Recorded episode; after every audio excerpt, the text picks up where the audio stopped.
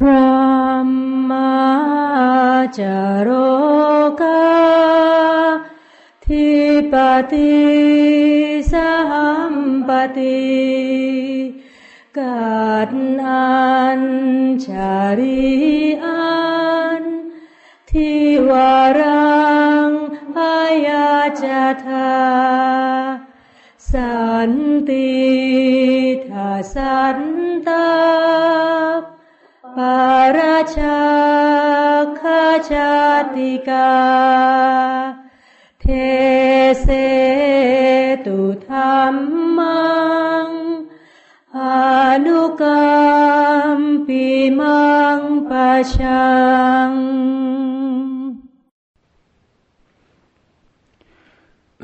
นะโโตสัมมาสัมพุทธัสสะนะโมตัสสะภะคะวะโตอะระหะโตสัมมาสัมพุทธัสสะนะโมตัสสะภะคะวะโตอะระหะโตสัมมาสัมพุทธัสสะพุทธังธรรมังสังฆังนามาสา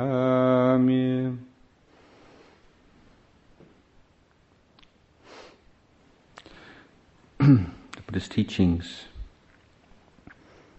were referred to by the Buddha himself either as the brahmacharya, the, the holy life, or else as the Dhamma Vinaya. This word Dhamma Vinaya is a very interesting and important word um, because it makes very clear that the Buddha's teachings um, do not encourage a turning away um, from the world or an indifference to external conditions. Now, there's nowhere that I've found, in any case, that the Buddha says um, just withdraw into yourself and make your mind peaceful, and if everyone does that, then the society and the world will, will be okay. The, uh, the Buddha taught the Dhamma, which are the teachings concerning the um, development of the heart and of wisdom, the citta bhavana and the panya bhavana. But he also taught the the vinaya, which concerns um, called kaya and sila bhavana, development of one's relationship to the um, the material world and one's relationship to the social world. And the the vinaya um, consists of training rules, regulations, conventions, which are intended to facilitate the practice of Dhamma, to create those conditions most conducive for the effective, successful practice of Dhamma.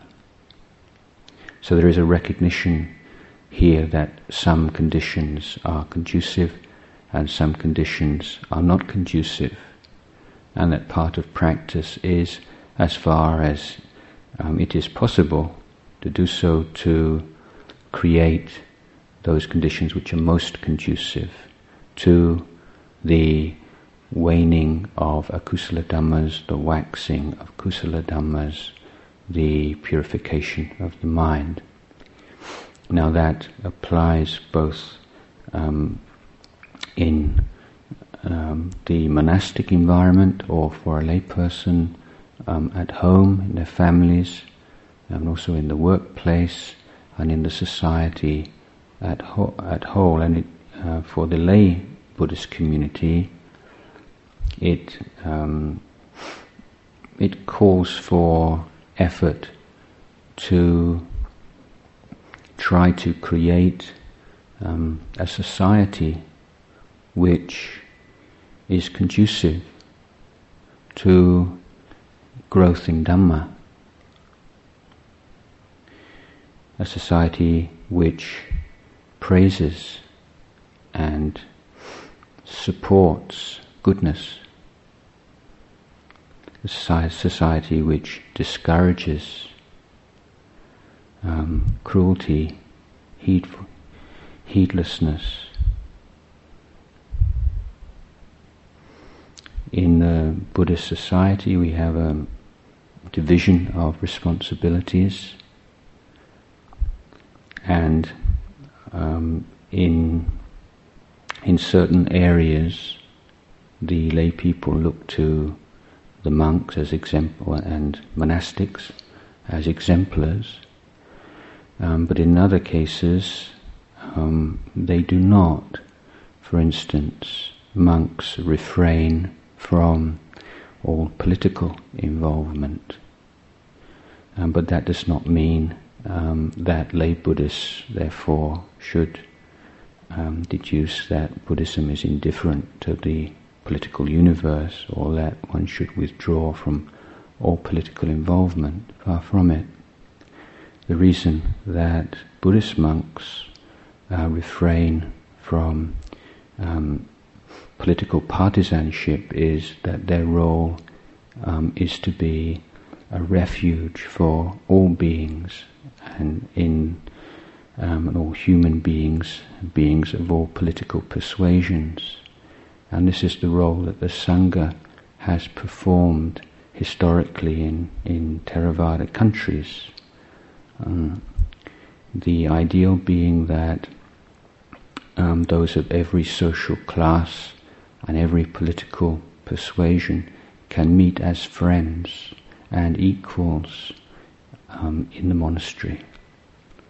They can, for the time being, um, forget that they are of a right wing persuasion or a left wing persuasion or a, um, a, radical persuasion or a moderate persuasion, um, that they are rich, that they are poor, and come together as beings sharing a common predicament of facing old age, sickness, and death, recognizing that the things we have in common far outnumber and outweigh the things that uh, make us different, and all with um, a, com- a, respect for each other as human beings um, seeking to transcend dukkha and suffering, to find true meaning and happiness in life.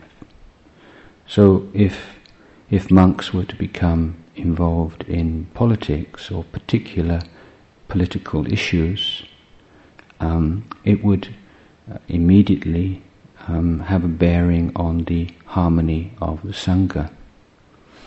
And the harmony of the Sangha is given paramount importance in the Buddha's teachings uh, to the extent that the Buddha um, said that if if someone was to actively promote disharmony in the sangha and create schism in the sangha, then the karmic consequences of that would be equal to that of killing one's father or mother or killing an arahant.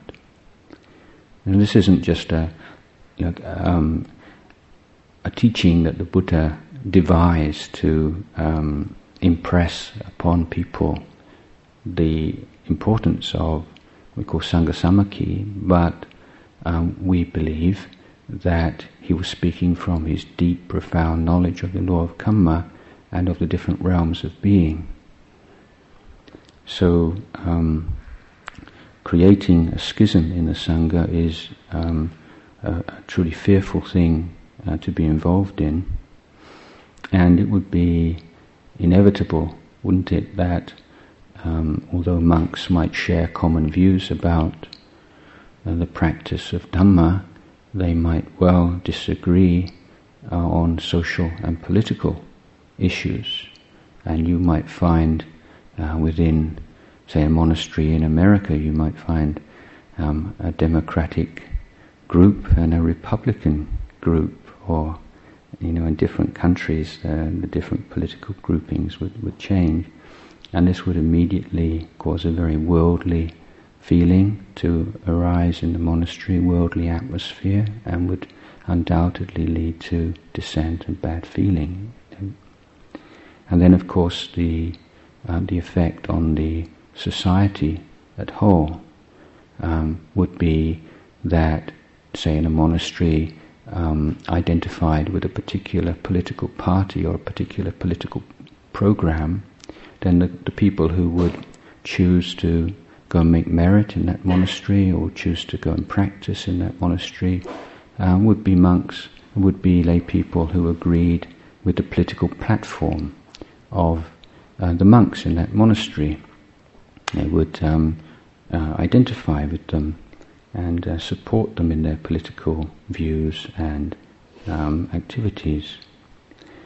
Then, um, of course, in the case that uh, monks were to be involved or um, affiliated with particular groups, then the particular the political groups which disagreed uh, with those groups or considered themselves opponents or even enemies would start to look on those monks similarly as opponents and enemies, and perhaps if they were to get into a position of power, might seek to curb the activities of those those monks and start to make life very unpleasant for the for particular sanghas.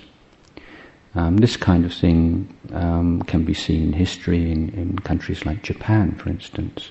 Um, and the reason why in Theravada countries the neutrality of um, Buddhist monks as regards particular um, political movements, political um, programs uh, has been so zealously maintained, at least in Thailand.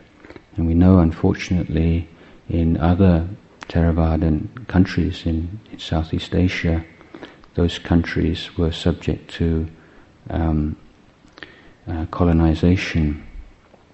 And as the monks had historically been the leaders of society in so many ways, um, they became, they were called upon and expected to lead the struggle against the colonial powers.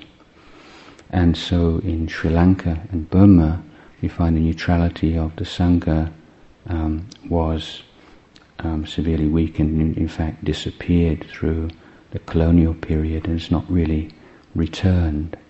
In Thailand there is a very, um, we can say, uh, pure tradition in this in this regards. But the the role of the, of the Buddhist monk um, as one as a refuge to all, as a friend to all, as a good friend um, to every member of, of society, is I think um, a very good standard to be upheld. But there are that doesn't mean that Buddhist monks should shy away from any kind of controversy or any kind of um, social development which would lead in that monk's view or in that sangha's view um, to the reduction of, of the conducive conditions for growth in Dhamma of the people in that community or society. But the teaching is is given on the level of, of Dhamma. This is what the Buddha taught. This is the principle involved. Um, the Buddha said that um, such and such an action is unwholesome um, because um, it inevitably arises from this or that defilement and leads to growth of this and that defilement, and then um, the lay Buddhists are encouraged to take away that general principle and apply it to the current situation or a current development and see whether or not um, there is a movement away from principles of Dhamma Vinaya or a movement towards a movement consonant with principles of Dhamma Vinaya or, or a movement which is in conflict with it. This is the role of the lay Buddhist to implement, to expand upon the basic principles of, of Dhamma.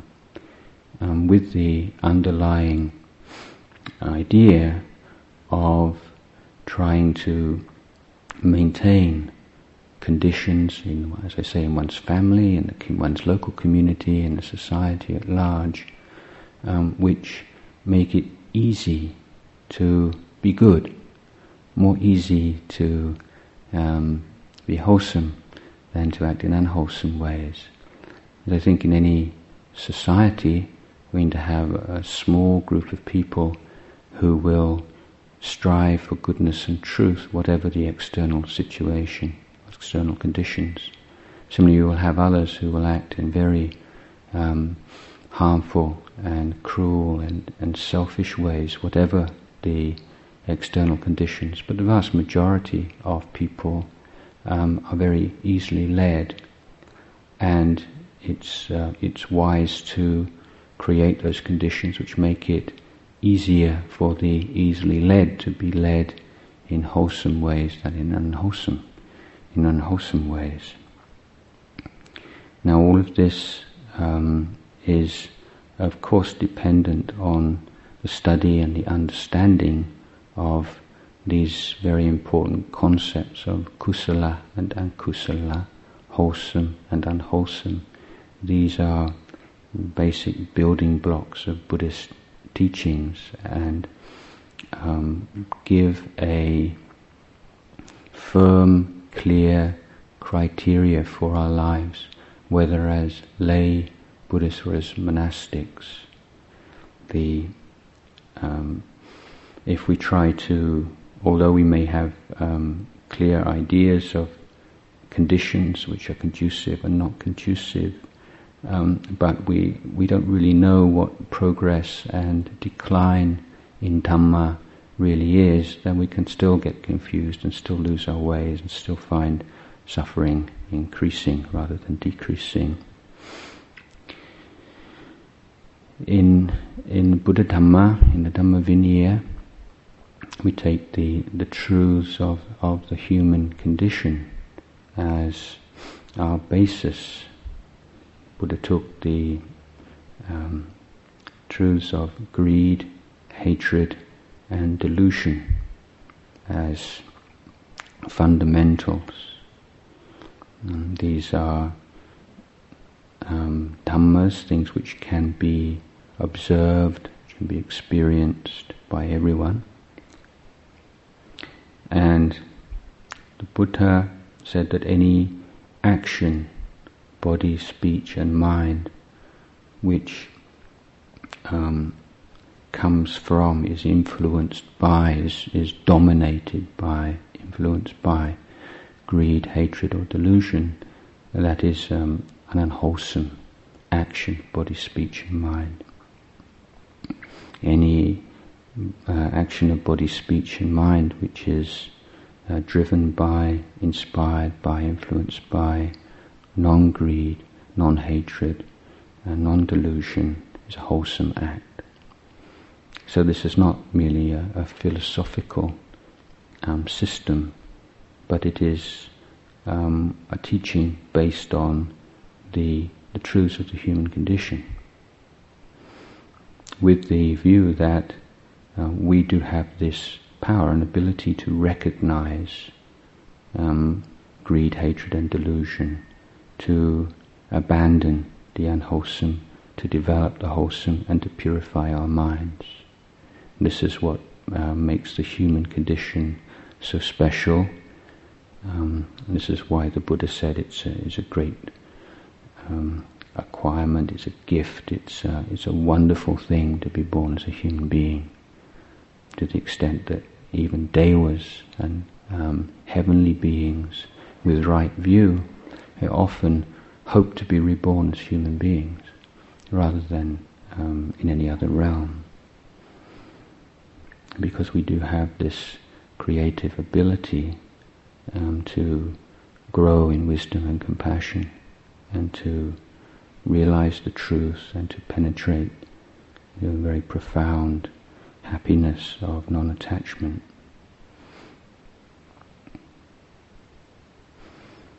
So we have to develop this power to observe, to be present to our experience, the idea of learning from experience.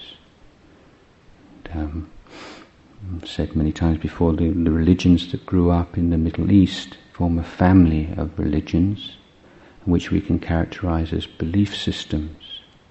But we cannot understand Buddhism um, if it's seen through the filters of, uh, or seen as um, another kind of belief system. And Buddhism is an education system, not a belief system. A system of training and education of every aspect of our of our life, both internal and external. The the um, the practice is one of developing that interest and um, enthusiasm for this education, to see the meaningfulness of it and the the the truth that only through this education can we find any true fulfillment in our life. We seek to educate ourselves, educate the way um, that we relate to the physical world, beginning with our physical body, um, being intelligent in terms of what we eat, um, how much time we um, devote to various activities in our life, how much to work, how much to family, how much to spiritual practices, how much to resting.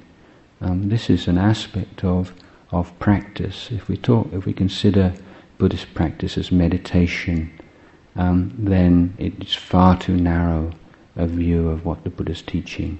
This is a revolutionary teaching that affects every single aspect of our life, and um, being intelligent about diet is in no way separate from um, devoting yourself to um, sitting and walking meditation, they're all part of one um, education process. So we develop this, this sense of um, enthusiasm uh, for this through reflection, wise reflection. And we see how, uh, through comparison, the the mind which has mindfulness and clear comprehension is so much more noble than the mind that lacks mindfulness and clear comprehension to the extent that um, uh, simultaneously with the arising of right view as to the value of mindfulness and clear comprehension comes the emotional component which we, we refer to as hiri-ottappa and there's the the sense of um, fear, wise, intelligent fear, wise, intelligent shame. As I say, we sense we we we sense a deep feeling of um, inappropriateness and um, a shrinking away from um, heedlessness, and we, through reflection on the law of karma, we feel a wise and intelligent fear of heedlessness because we know uh, we are confident with the karmic consequences of it. And this is how our, our behavior, our actions um, develop a, a clarity and a sharpness and an impeccability that they formerly lacked.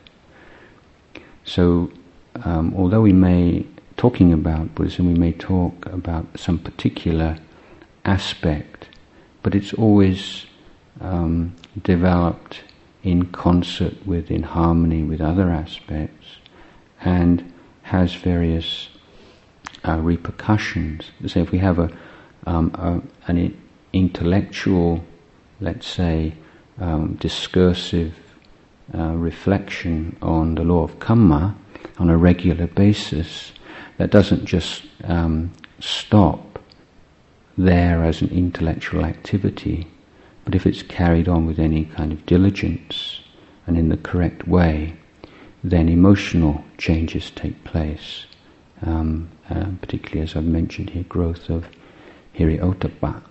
Now, this relationship between the different aspects of the path, this kind of organic quality of this training, is something uh, really worth observing.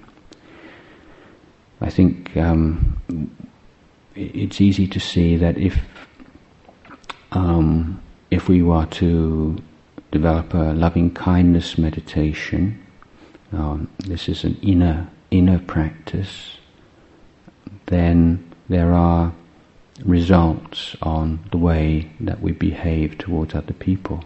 If we're constantly um, dwelling on, on words and thoughts of, of loving kindness and forgiveness, then um, inevitably we will start acting towards others, speaking to others in a more kindly way. But and this is the movement from the inner to the outer. But there is also perhaps a less commonly observed movement from the outer to the inner. That's to say, um, if you take that first precept of not killing um, very seriously, um, with great sense of respect and um, scrupulous scrupulosity, um, scrupulousness, then um, you'll find that you are constantly reaffirming um, the intention not to harm. Whenever the intention to harm arises in the mind, you refrain from it through the mindfulness, the recollection of a precept. So mindfulness always needs to have an object. So in the social and the physical world, the object of mindfulness, the peg for mindfulness, um, that is most effective are precepts. Precepts that you've taken on um, voluntarily because you see the value of them. And then um, in daily life, they allow you, they help you to be mindful because they give you something to be mindful of. So, in relationship to the, the world of living beings, we're mindful of the precept not to harm. Now, um, constantly refraining from the intention to harm means that that intention to harm receives no nourishment and over course of time it gradually atrophies, it becomes weaker and weaker. And this has the effect on promoting the quality of loving kindness within the heart. So a, a daily practice of loving kindness means that one acts in a harmless and friendly way, and at the same time, the, the training of sila and the refraining from acting in harmful ways promotes that quality of loving kindness. So there's this constant movement between the inner and the outer, nourishing each other all the time.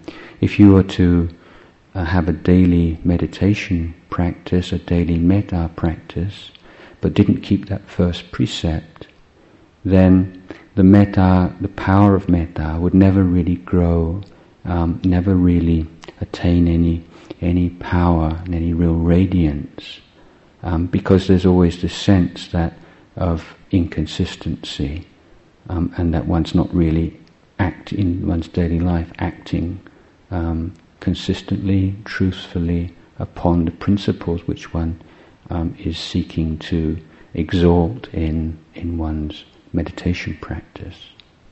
So this is see the inner and the outer affecting each other in a very profound and intimate way. And only by giving attention to both um, is there real progress in Dhamma. Now in, in daily life, say we um, through seeing the value of, of sati and mindfulness, clear comprehension, a sense of chanda arises, effort. Um, but we also um, need to be constantly observing what are those conditions that help us to be mindful? What are those conditions that make it difficult for us to be mindful?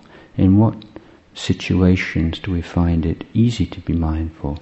In what conditions and situations we find it difficult to be mindful.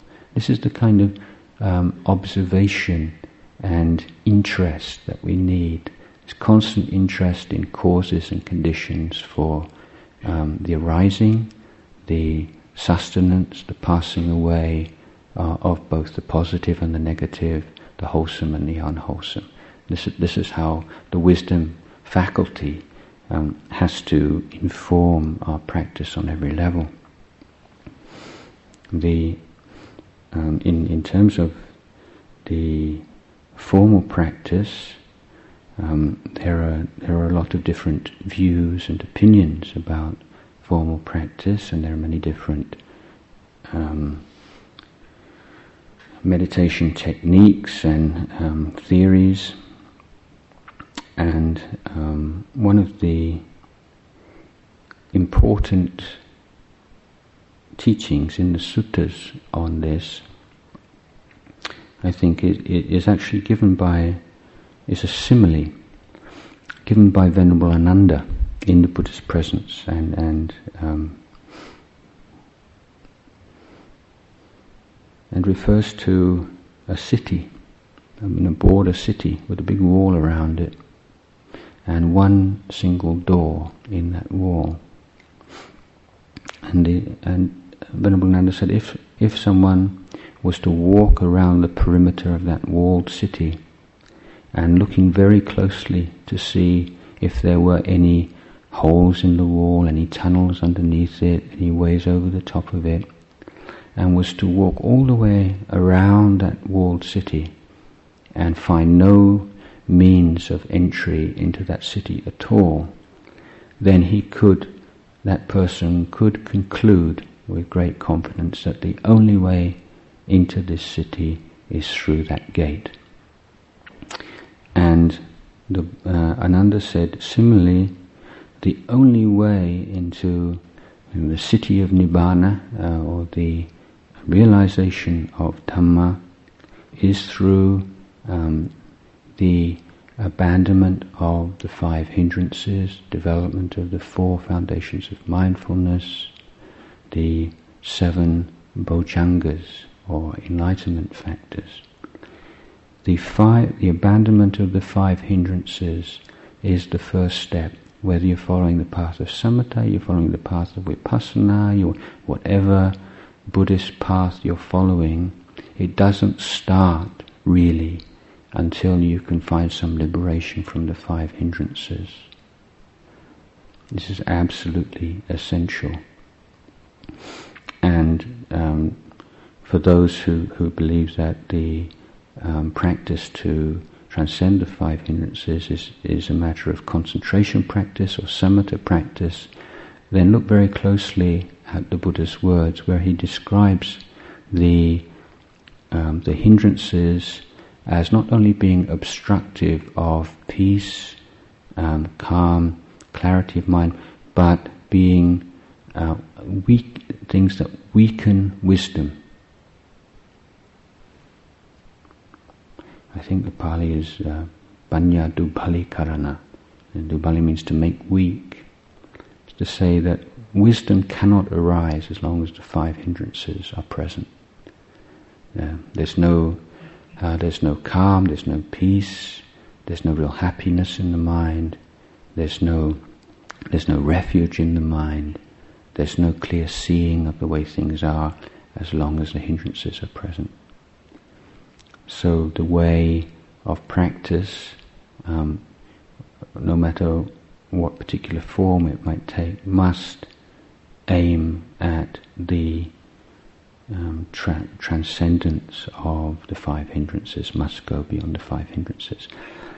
And when the five hindrances have been abandoned, the realization that they have been abandoned starts off a very important train or process in the mind. There is the feeling of pamojja and this intense feeling of well-being which matures into piti or rapture, which matures into a sense of deep physical mental relaxation, which matures into um, sense of sukha, very profound inner bliss, which results in samadhi, the firm um, unification of the mind, which results in the clear seeing of the way things are and leads on to um, uh, the abandonment of defilements and realization of Dhamma. Uh, the final part I've shortened somewhat. But the the point that I want to make here is that um, meditation um, leading to the abandonment of the hindrances um, is what leads to that important quality of pamojja and piti. And any meditation technique um, which can lead beyond five hindrances and give rise to that pamojja and so piti um, is one which is on the right path to the development of the satipatthana, the four satipatthana and the, the seven bojjhangas. so you need to have this uh, constant um,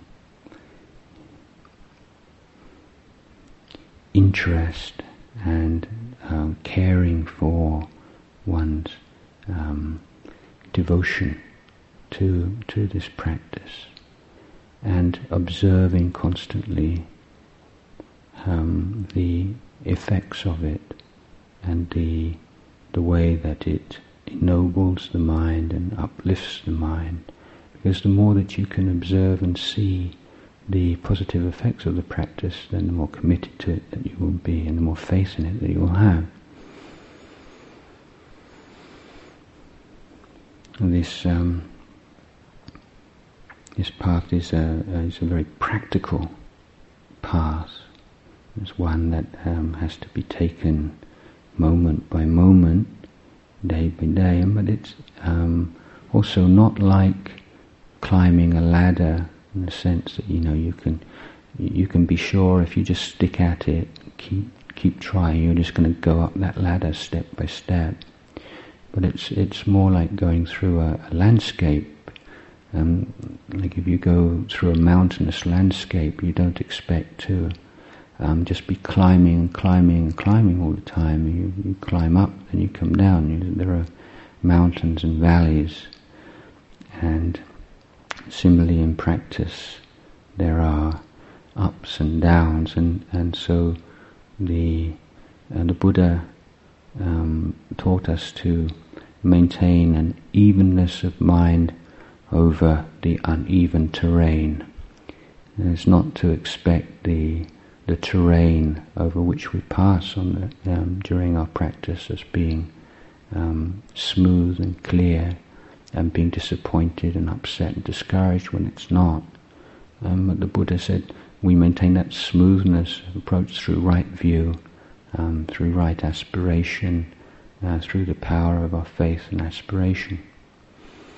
And if you, de- as you develop more calmness and clarity of mind, and you can experience um, moments or periods when the hindrances are not present, um, then you reach an important point uh, also in that you have a measure of the defilements. Temporary suppression of defilements gives you a breathing space and allows you to see defilements as defilements. Um, unless we have um, a non-defiled experience as a as a gauge, it's very difficult um, to see or really to understand what the word defilement means. And in fact, may have some kind of um, emotional reaction to it or want to um, think up an alternative translation for the for the word. Mm. But that word was chosen by the Buddha um, be, out of his own experience to see that from the point of view of the the calm, clear, uh, radiant mind, greed, anger, jealousy, um, um, irritation, anxiety, fear, all these, all these things are, are defilements of that. They sully it. And that, that, that sense of something radiant and clear, and bright, being sullied, um, is one of the um, wisdom, one of the aspects of wisdom that arise from, through the meditation practice. So you see the unsullied mind, and you know what the sullied mind means. When you have an experience of the undefiled mind, then you have some idea of what the word defilement means. So we start off with all these words and we have some basic grasp of them, but these are all fingers pointing at the moon, they're all arrows pointing the way to something which is beyond language. Um, and this is, this is the importance of applying ourselves to the practice until we have an experiential understanding of the theoretical teaching. As this theoretical teaching is based very firmly and clearly upon existential truths, but we have to pierce beyond through the words to the, the states, the realities that those words refer to.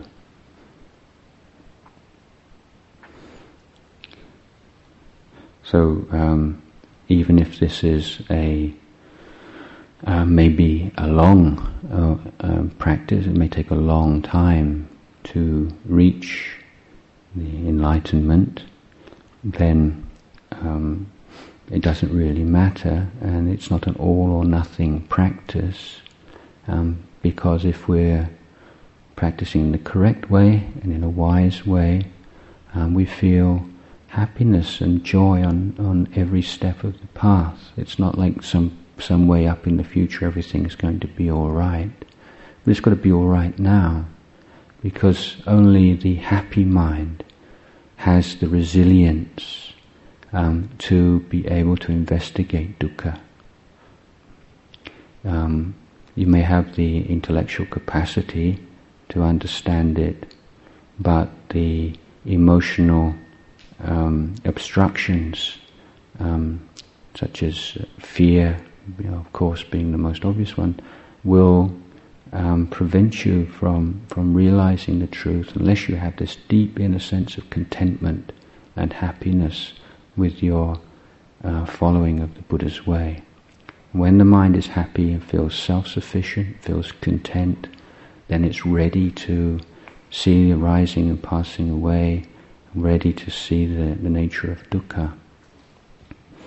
So um, happiness is um, in no way uh, to be denigrated, um, but it's the the happiness of the abandonment of the unwholesome, development of the wholesome, purification of the mind, moment by moment, which is um, the foundation for penetration of the Four Noble Truths.